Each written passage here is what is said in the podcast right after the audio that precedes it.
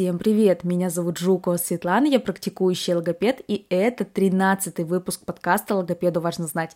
Здесь мы обсуждаем темы, которые необходимо знать каждому логопеду и применять в своей работе. Ни для кого не секрет, что каждый частный логопед обязан оформить свою деятельность официально и платить налоги. Но что лучше оформить, самозанятость или ИП, и нужно ли вообще это делать, это вопрос, которым каждый частный специалист задавался хоть раз. На самом деле то, что я сейчас скажу, относится не только к частным логопедам, но и к репетиторам, так что смело делитесь этой информацией со своими подругами и коллегами, которым может быть это полезно. Итак, в вопросе того, что же лучше оформить самозанятость или ИП, я рекомендую ориентироваться на ваш годовой доход, потому что если он меньше, чем 2,4 миллиона рублей, то, скорее всего, самозанятость – это самый подходящий для вас вариант. Конечно, есть несколько «но», и о них я скажу далее. Если же ваш годовой доход более 2,4 миллионов рублей, то у вас уже должно быть оформлено ИП. Также ИП должно быть оформлено в случае, если вы хотите расширяться и нанимать сотрудников, потому что самозанятый специалист не может официально нанять себе сотрудника, брать процент с его занятий и тому подобное.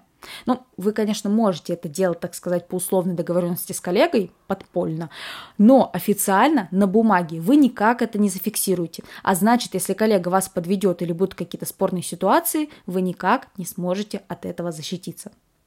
Еще многие волнуются за пенсию при работе самозанятым. И вот если в случае с ИП пенсионные взносы обязательны, то для самозанятых такая фишка по желанию – и тут же хочу сказать про больничный. Приятная новость. С 1 июля 2023 года в России появятся больничные для самозанятых. Это будет осуществляться за счет ежемесячных взносов в течение последних 6 месяцев. На самом деле это очень удобно, потому что если ранее самозанятый специалист уходил в тот же декрет, то он ничего не получал, кроме обязательных выплат, ну, ровно как и безработный. А сейчас есть возможность получать выплаты на основе тех взносов, которые были вами внесены за последние полгода. Это прям хорошая плюшка, и теперь самозанятым есть смысл оформлять официальный больничный.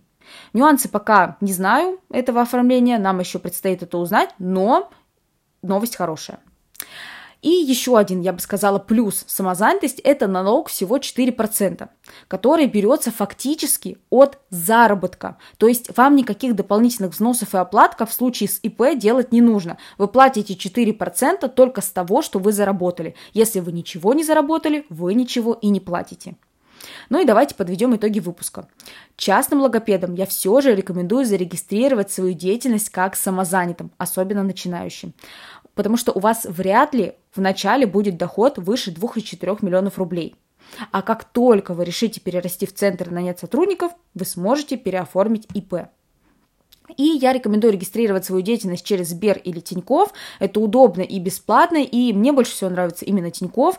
И Тут я воспользуюсь случаем, если у вас нет карты этого банка, то я прикреплю ссылку друга, по которой вы сможете получить бонус при регистрации. По-моему, это последний раз было бесплатное обслуживание навсегда. И всем спасибо. Это был подкаст Светланы Жуковой «Логопеду важно знать». До встречи в следующую среду. Не забывайте ставить моему подкасту звездочки и сердечки. Обязательно делитесь этим выпуском и буду рада вашей обратной связи. Пока-пока.